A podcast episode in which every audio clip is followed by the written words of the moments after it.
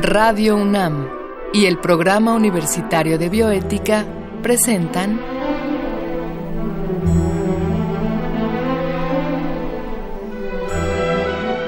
El Árbol de las Ideas. Arte, ciencia y filosofía para la vida. Con Paulina Rivero Weber.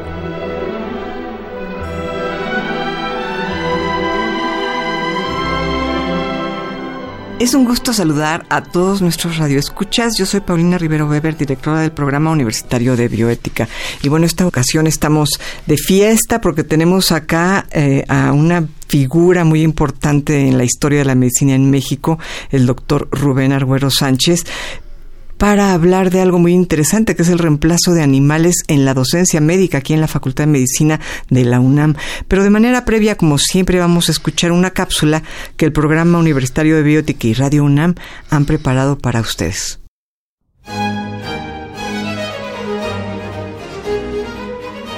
Por mucho tiempo, los seres humanos hemos usado a los animales y hemos obtenido de ellos un beneficio innegable.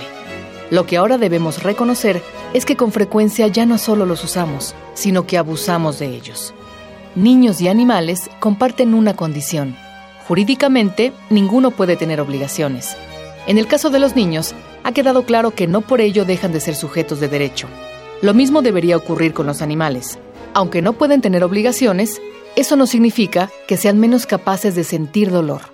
Además, está comprobado que los animales sueñan, recuerdan y piensan. A los seres humanos nos ha costado trabajo aceptar que los animales piensan solo porque no lo hacen como nosotros. En cualquier caso, aun si cayéramos en el error de creer que los animales no piensan, debemos hacernos una pregunta. ¿Justifica eso que hagamos con ellos lo que queramos? Los recién nacidos no piensan, pero nunca experimentaríamos con ellos o los mantendríamos en jaulas. ¿Por qué? Porque sabemos que sienten. La sintiencia es una característica fundamental en la vida de un animal. En este sentido, una regla básica debería ser que si un ser es capaz de sentir dolor, no debería ser maltratado. Tan sencillo como eso. Los seres que pueden sentir angustia, miedo o terror también experimentan emociones de paz, respeto o amor. La doctora Beatriz Banda Cantón, profesora e investigadora de la UNAM, ha escrito sobre este tema. En su artículo Evidencias de que los animales vertebrados experimentan emociones y estados mentales, habla del sistema límbico de distintas especies. El sistema límbico es el área del cerebro relacionada con las emociones y los sentimientos. De acuerdo con la doctora Banda Cantón, este sistema se encuentra más desarrollado en mamíferos y aves, pero también se encuentra en reptiles, anfibios y peces. Los seres humanos y muchos otros animales hemos experimentado sentimientos y emociones desde hace milenios. Así como un perro puede tener miedo, un caballo puede estar deprimido o enojado y no hay que ser un especialista para distinguir las emociones de un felino. Entonces, cuando decimos que un animal expresa ansiedad o alegría, no lo estamos humanizando. Lo que hacemos es reconocer una emoción que compartimos con ellos. Si podemos acariciar, ¿para qué golpear? Hemos comprobado que dar cobijo alegra no solo la vida de quien recibe, sino sobre todo la de quien da. La felicidad consiste en hacer significativa la presencia del otro al reflexionar sobre esto en la década de los 60, Russell y Borch, dos biólogos ingleses, propusieron el principio de las tres Rs, refinar, reducir y reemplazar. Refinar significa hacer modificaciones en la cría de animales y en distintos procedimientos para minimizar el dolor y la angustia. Con ello se busca mejorar el bienestar de los animales desde su nacimiento hasta su muerte. Reducir se refiere a buscar estrategias para usar un menor número de animales en los experimentos, maximizando la información y los datos obtenidos por cada animal. La última de las R's, reemplazar, es una invitación a sustituir el uso de animales. El reemplazo puede ser relativo, cuando se cambia el uso de una especie por otra con una menor percepción del dolor, como la de algunos invertebrados. En otros casos, el reemplazo puede ser absoluto, si se usan modelos informáticos, sintéticos o virtuales. Hoy, docentes e investigadores cuentan con muchas opciones para sensibilizar a las nuevas generaciones en el respeto a la vida de otros seres sintientes.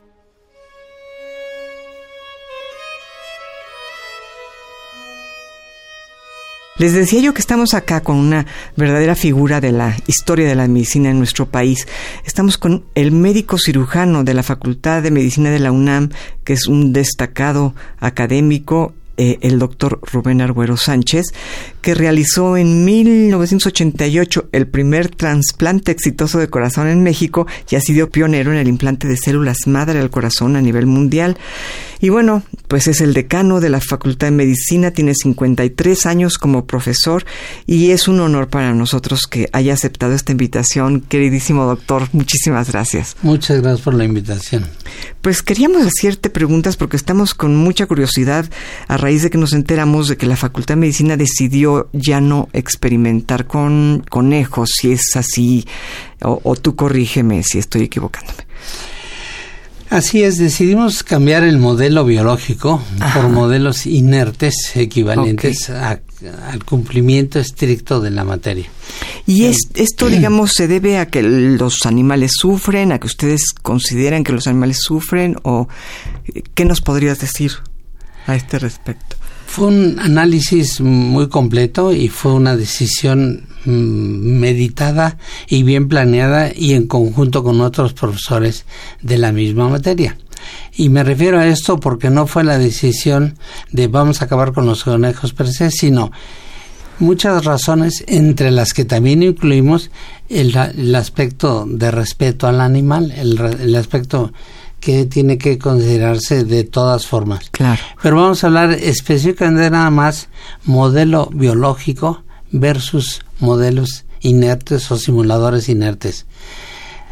El primer razonamiento fue el objetivo de la materia, en qué nivel están los alumnos, cuáles eh, las eh, consideraciones en relación estricta al programa académico, si el programa académico guardaba paralelismo con el modelo biológico o si nosotros lo queríamos insertar o como diera lugar. Fueron 45 años del uso del conejo. 45, 45 años.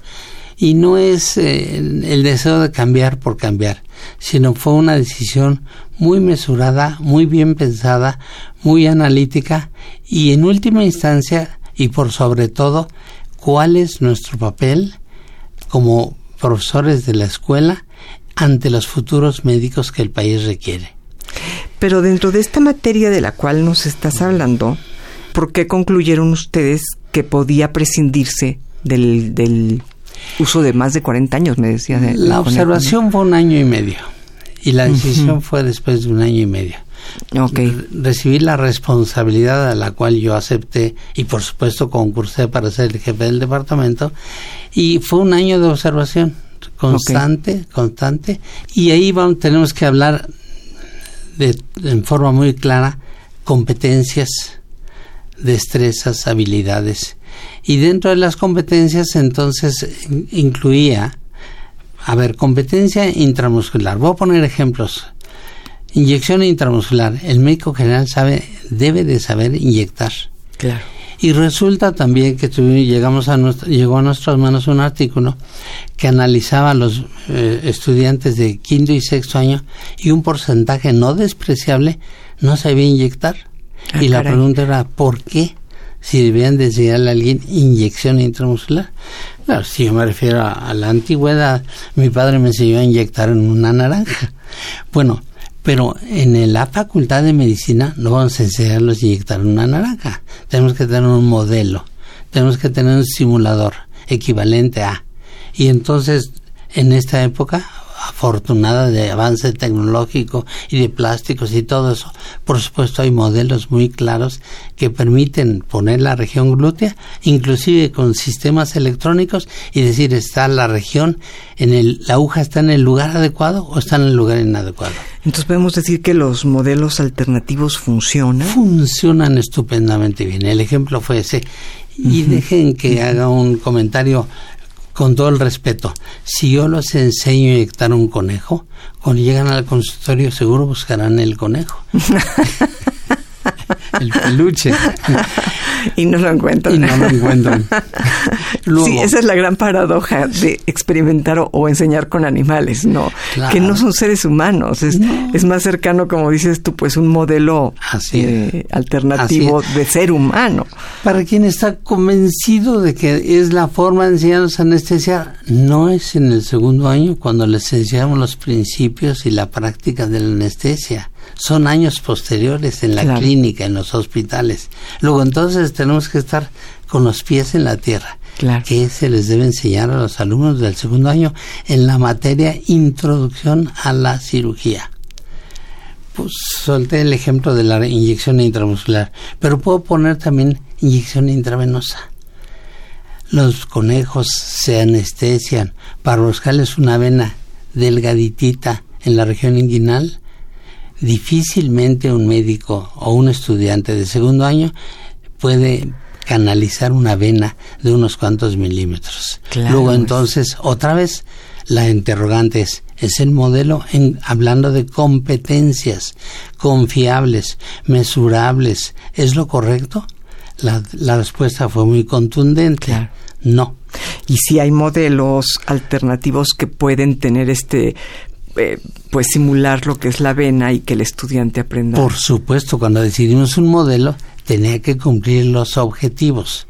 Entonces, hay compañías que desde hace años tienen modelos de brazos con venas, con arterias, y entonces si el estudiante aprende a picar el tubito anatómicamente correcta, y luego en una universidad donde tenemos la fortuna de entre eh, eh, actuar, interactuar con otros departamentos, el departamento de anatomía nos facilita un brazo anatómicamente bien hecho, porque ellos saben anatomía, los profesores de anatomía, y entonces este modelo replicado a las compañías, obviamente tenemos un modelo que cumple los objetivos. Ese fue un segundo ejemplo, inyección intravenosa. Ok, entonces podríamos decir, el médico, digamos, adquiere competencia para la clínica de manera mejor con un modelo alternativo que con un animal. Por supuesto. Otros más ejemplos para que se vean lo, de, lo, lo contundente de este razonamiento. Aplicación de sonda nasogástrica. Hay modelos que nos permiten poner una sonda nasogástrica viendo en todo donde transcurre, donde está incursionando la sonda, desde la nariz hasta el estómago. En cambio, el conejo no era posible esto. Claro. Inyección o aplicación de sonda en la vejiga de mujer. No, los conejos hembras y los conejos machos no se parecen a la hembra humana o al hombre masculino, género masculino y género femenino. Todos los modelos para la aplicación de sonda nasogástrica están ahí los modelos funcionando, los simuladores inertes funcionan estupendamente bien. Fíjate que para, para nosotros desde el programa universitario de biótica, esta ha sido una noticia muy buena, no nada más por todo esto que tú nos comentas, lo, lo positivo que es un modelo alternativo, eh, que no es biológico para que el estudiante aprenda mejor, sino porque sí pensamos que en la medida en que respetamos la vida animal, eh, podemos también respetar los ecosistemas que son los hábitats de estos animales y que quizá ese es un camino para salvar el planeta que como todos sabemos pues está pasando por circunstancias muy difíciles y muy peligrosas. Entonces, vemos el respeto a la vida animal como parte de la educación integral que requerimos para valorar la totalidad del planeta y que no nos quedemos sin planeta dentro de unos 10 o 20 años, ¿no?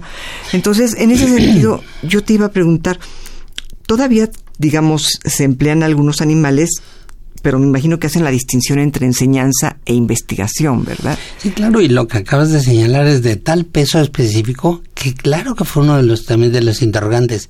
Estamos tenemos justificación para 400 conejos anuales que terminen o vamos a favorecer que terminen con su vida solo para enseñarse en un modelo que no cumple para exactamente abarcar las competencias ese, ese, ese solo hecho pensamiento como que sacude a cualquier grupo de personas que tienen el mínimo respeto. Y nosotros consideramos que esto era básico desde el punto de vista biótico, el respeto a los animales. Entonces, yo estoy un convencido, Para fines de enseñanza, por supuesto, no. Para otros modelos farmacológicos, seguramente la contestación estará en manos de ellos y debe de haber una justificación plena. Pero para nuestros objetivos de enseñanza, introducción a la cirugía en el segundo año, por supuesto la contestación es no y debemos de respetar a los animales. Ahora es muy fuerte, Rubén, que el, el eh, el médico cirujano que realiza el primer trasplante de corazón en México sea a la vez el que está liderando este movimiento para acabar con el uso de conejos en este en este ciclo escolar del cual nos hablas, ¿no? ¿Cómo es que tú te interesas por esta cuestión de eh, dejar de usar animales? Como bien nos has explicado que no eran ni necesarios ni funcionales y que podían ser suplantados por modelos alternativos que funcionan mejor, que no son seres vivos. ¿Cómo fue que te interesaste por esto? Además de las razones técnicas, también por el principio elemental del que el médico debe de caracterizar el respeto a la vida respeto a la vida, pero no solo de nuestros semejantes, sino de los animales que muchos de ellos a lo mejor semejan algo nuestro comportamiento. Pero quiero señalar que este pensamiento es básico en cualquier médico y llámese el que haya hecho el primer trasplante o no, creo que es una obligación que debe caracterizar al médico, el respeto a la vida de cualquier ser. Y bueno, con el modelo biológico esto es con animales, con el uso de animales, ¿el médico adquiere alguna competencia especial para la clínica? ¿O podemos decir que definitivamente ya los modelos alternativos sustituyen? Debo de poner énfasis en el momento en que se encuentra el estudiante en el segundo año de la carrera con una materia de introducción a la cirugía. No es el objetivo primordial. En ese momento de hacer que el modelo semeje al 100% al paciente, al humano, sino son otros años posteriores en los cuales ciertamente el médico en su formación se enfrenta ante un paciente y entonces sí tiene el modelo real, biológico, de alta fidelidad, que es el ser humano.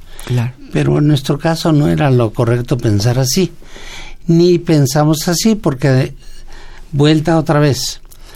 Se le cortaba la piel del abdomen sin entrar a la cavidad para hacer suturas. No procede. Se inyecta. Supuestamente para aprender a, coser, a, hacer uno que otro punto que no era repetible. En cambio, con un modelo, llámese una hoja de plástico, que lo hace muy bien el Departamento de Anatomía de nuestra facultad, este modelo le podemos dar 100 o 1400 hojas y cada mm, alumno tiene su hoja que puede poner los puntos que quiera, las número de veces que quiera y son susceptibles de calificar, de medir. Luego entonces son procedimientos repetibles en su casa, calificables, cuantificables que se apega entonces al programa real de introducción a la cirugía. Y estas hojas de plástico, Rubén, estas hojas de plástico que imitan la piel, eh, las, las fabrica la propia la universidad. Facultad de Medicina, la propia Facultad de Anatomía.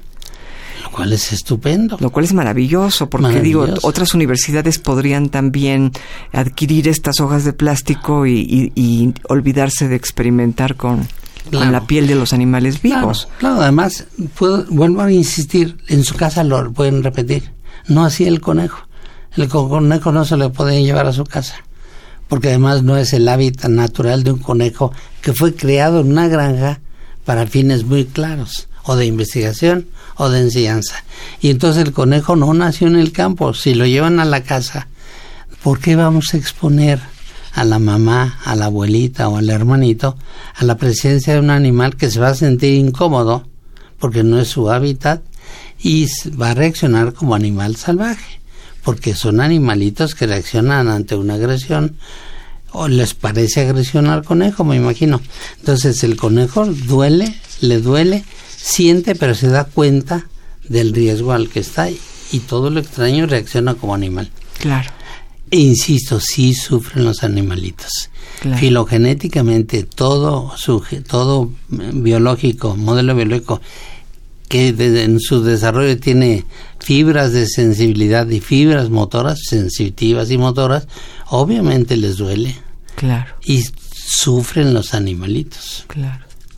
Pues qué gusto que hayan tomado esta decisión de, de dejar de experimentar con, con, con estos conejos y, y sobre todo que puedan transmitir este mensaje a otras universidades y a otras, incluso a otras facultades, ¿no? De, de cómo estos otros modelos alternativos pueden ser incluso mejores y el alumno puede realmente aprender lo que es una vena humana para poder luego eh, tratar una vena humana y no este, esperar encontrar una vena de conejo en, en la mano de un ser humano, ¿no? Algo muy importante que a lo mejor no, no puse el énfasis. Podemos decir que vamos a la avanzada, porque la cirugía donde se cortaba el abdomen, esa cirugía pronto va a desaparecer con los métodos de la de cirugía de mínima invasión. La laparoscopía, que es una mínima invasión, ya no va a haber necesidad de enseñarles a los médicos futuros a suturar el peritoneo, porque ya no se hacen las grandes incisiones, sino a través de una incisión mínima, mínima cirugía, se llevan a cabo procedimientos. Luego entonces aquí, con orgullo podemos decir, estamos siendo visionarios, viendo hacia el futuro. El médico del futuro probablemente no le vamos a enseñar a hacer grandes laparotomías y sí seguiremos cumpliendo los objetivos. ¿Cuál es su comportamiento en el consultorio, en urgencias, en el quirófano? ¿Qué diferencia hay entre asepsia y antisepsia? Y en todo esto no entró el conejo. Claro, no es necesario no es necesario para nada. es completamente absurdo. A veces la eh, cuando se cuando se utilizan animales para experimentación que de veras son tan innecesarios, una se pregunta si no es una justificación de la crueldad, ¿no? Si no es una especie de, de pues de querer ser cruel con justificación. Lo, hago porque es necesario, bueno, pero si no es necesario, ¿cuál es el punto, no? Yo creo que ha sido, yo le comentaba hace un momento que ha sido muy bien recibida esta noticia por parte de, pues en redes sociales, se ha compartido mucho el hecho de que se hayan tomado estas decisiones. Fue por lo cual yo le hablé al director para decirle, bueno, pues platíquenos qué es lo que pasó ahí. Y él fue el que me dijo, este, pues fue el, el doctor Argüero. Entonces, este, a mí me, me llamó mucha atención que fuera el doctor Argüero el que hizo esto, porque pues siendo un cirujano tan connotado, pues es lo último que se esperaría, ¿no? Que, que se preocupara por los animales y que eligiera eh, dejar de hacer esto, ¿no? Y dar este ejemplo a las otras universidades, ¿no? Es posible que haya sido el privilegio de estar en esta en fabulosa facultad que ha ganado la certificación en forma repetida, pero una calificación de 97.42. 97.42. Es una calificación altísima. No llegamos al 100 porque seguramente hay algunos puntos que no están en nuestras manos, pero quiero decir, una facultad de esta naturaleza, con este prestigio, al cual tengo el privilegio de pertenecer, a lo mejor tuve este privilegio, tuve la oportunidad de meditar, el tiempo me dio, la misma edad me dio la oportunidad de sentar y decir estamos en lo correcto y sin temor a que nadie me criticara dije yo creo que si debe hacerse lo pusimos a consideración de un grupo colegiado, se tomó la decisión no fue unilateral, sino fue un pensamiento ya colegiado y creo que estamos en lo correcto. Otra vez la facultad se coloca en la punta de la enseñanza, del ejemplo y de la acción visionaria de hacia dónde vamos. Y de la actitud humanitaria que todos esperamos Esto de un es muy importante. Pues nuevamente punta de lanza la, la universidad en, en, en, comenzar a abandonar el, la experimentación en animales y comenzar a tener estos eh, modelos alternativos que son más funcionales, que educan mejor tanto en las habilidades prácticas del futuro médico como en la conducta ética que tenemos para con la vida.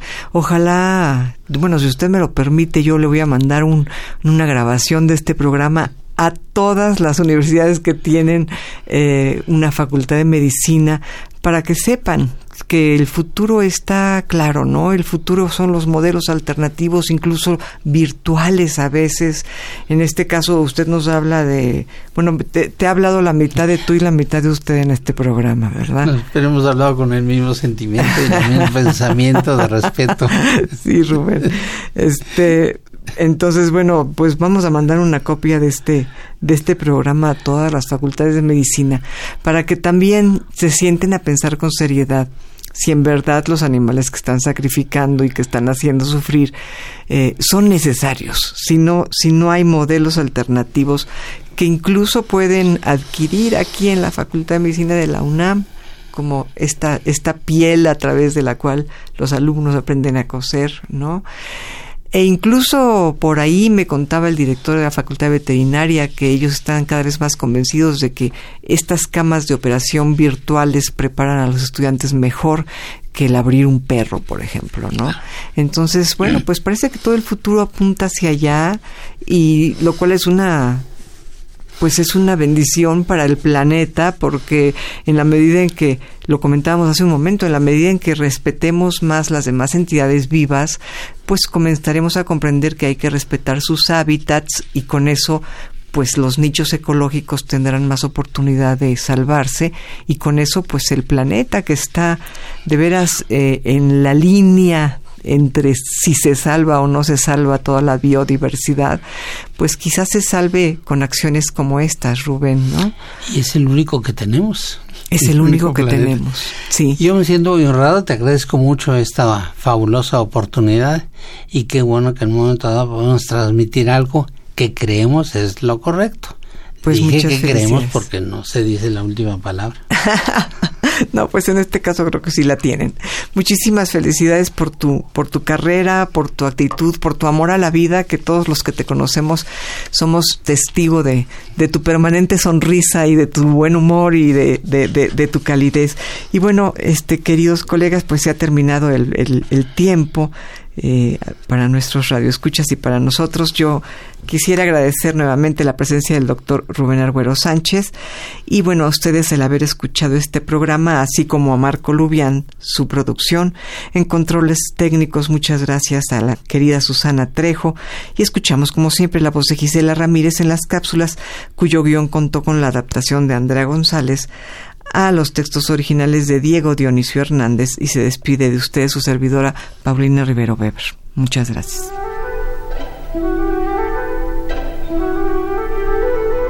Radio UNAM y el Programa Universitario de Bioética presentaron